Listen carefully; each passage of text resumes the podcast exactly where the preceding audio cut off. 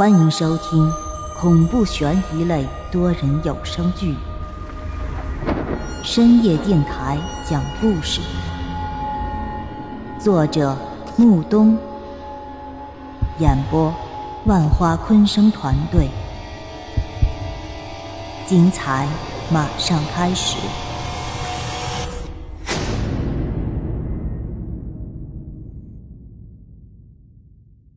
第十七集，他向我这里走来了。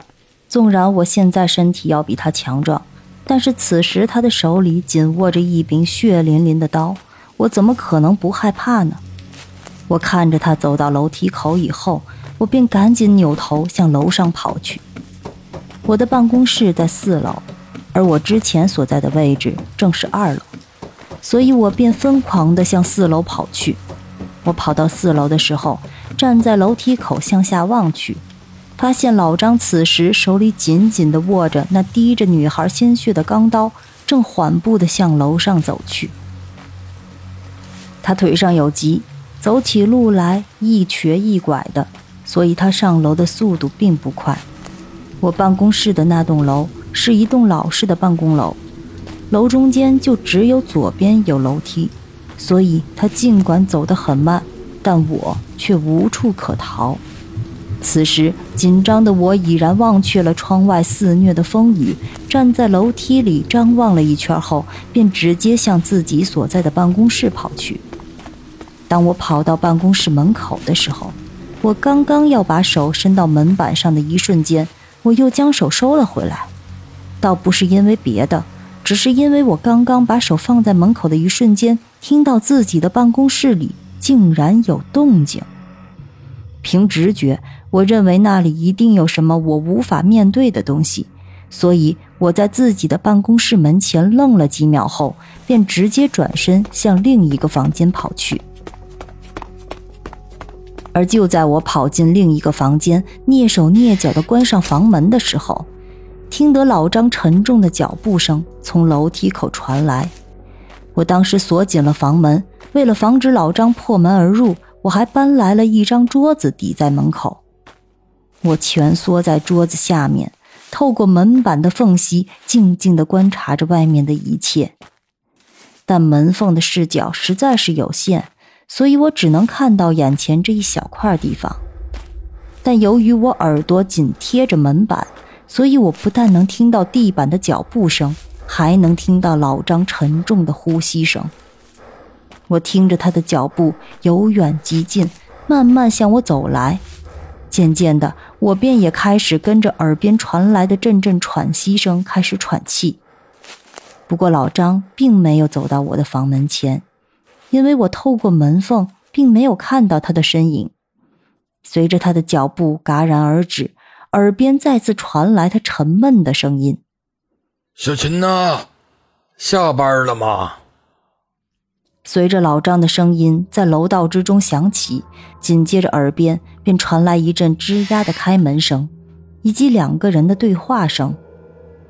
当时我的心跳得非常快，如果我没有猜错的话，老张此时所处的那个房间，就应该是我的办公室。看来我当时的判断并没有错，办公室里果然有人。耳边听的是两个人的脚步越来越远。我心中正在偷偷窃喜的时候，便猛然意识到一个问题：小琴。如果我刚才没有听错的话，那老张刚才所喊的名字就是小琴。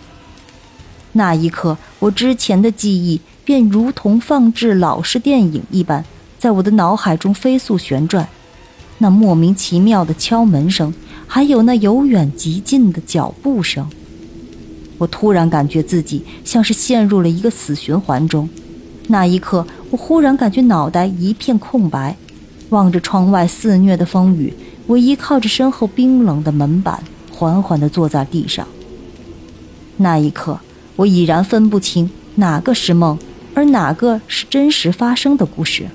而就在我好似虚脱一般的坐在地上时，忽然闻到一股血腥味儿从自己的头顶桌子上传来。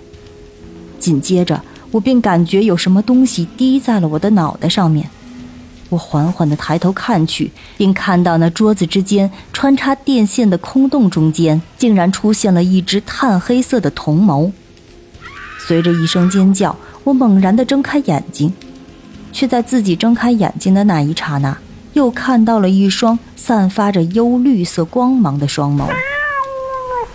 不知道什么时候，那只黑猫竟然爬到了我的身上，它盯着我，轻声地叫喊着，好像是饿了。要吃东西似的，我正伸手准备抚摸它的脊背，它却直接转身从我的胸口跳了下去。不得不说，这只猫还是有些分量的。它压在我的胸口，我便感觉自己每一次呼吸都十分吃力。它跳下去以后，我便顿时感觉轻松了不少。此时，我身上的衣服已经被自己的汗水所浸湿。我长长的喘了口粗气，但依旧没有从那老张手握钢刀的阴影之中走出来。